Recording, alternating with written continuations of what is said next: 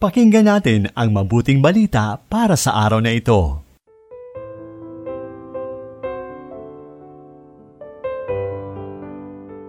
Mapagpalang araw ng Martes, ginigiliw kong kapanalig. Pasalamatan natin ang Diyos sa biyaya ng buhay at kalakasan at sa mga pagkapalang inilaan niya sa atin para sa araw na ito. Muli nating ihabilin sa Kanya ang mga gawain natin sa buong maghapon at hilinging pangunahan tayo sa pagtupad ng ating mga tungkulin at sa mga gagawin nating pagdesisyon. Ako ay Sister Lines ng Daughters of St. Paul. Pakinggan na natin ang mabuting balita mula kay San Juan, Kabanata 10, talata 22 hanggang 30.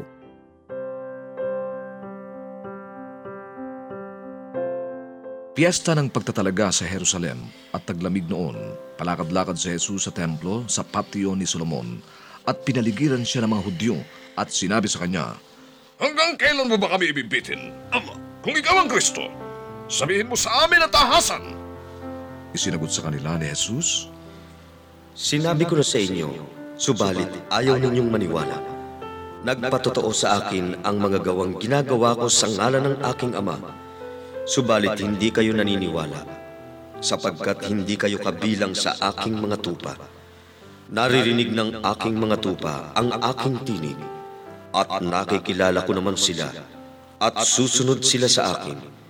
Buhay na walang hanggan ang ibinibigay ko sa kanila, at hinding-hindi sila mapapahamak, ni walang aagaw sa kanila mula sa aking mga kamay.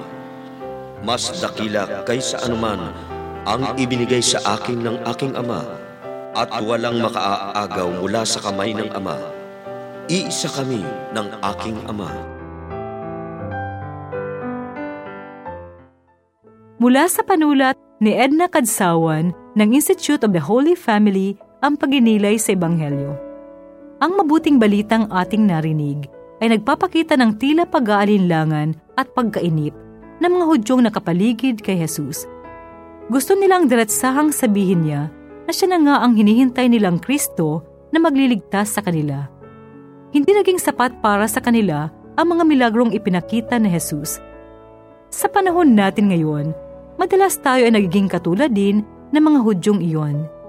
Nais din nating magkaroon ng agarang sagot sa ating mga tanong at panalangin. Lalo na ngayong panahon ng pandemya. Madalas din tayong mainip sa kanyang pagtugon. Pero nakalulungkot din ang katotohanan na madalas may naging pagtugon na ang Diyos sa atin. Kaya lang, hindi natin ito nakikita dahil ang hinahanap nating sagot ay yung naaayon sa gusto natin. Sinabi ni Jesus sa Ebanghelyo na kung tunay ngang kabilang tayo sa kanyang mga tupa, makikilala niya tayo at susunod tayo sa kanya. Ito ang inaasahan niya sa atin, na magtiwala at patuloy tayong sumunod sa kanya. Naalala ko po ang aming naging karanasan nang malugi ang negosyo ng papa ko, kaya kinailangan naming lumipat sa isang maliit na apartment. Marami akong naging katanungan noon, pero sa patuloy na panalangin ay naintindihan ko din na may mga bagay na dapat mangyari dahil iyon ay para sa ikabubuti namin. Marahil kung hindi kami nakaranas ng paghihirap, baka hindi naging maayos sa mga buhay namin. Mga kapanalig, manalangin tayo at patuloy na magtiwala sa Diyos dahil mahal niya tayo at ibibigay niya ang mga bagay na makakabuti sa atin. Amen.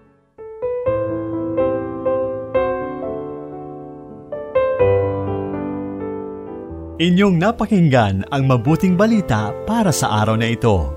Hatid sa inyo ng Pauline's Radio.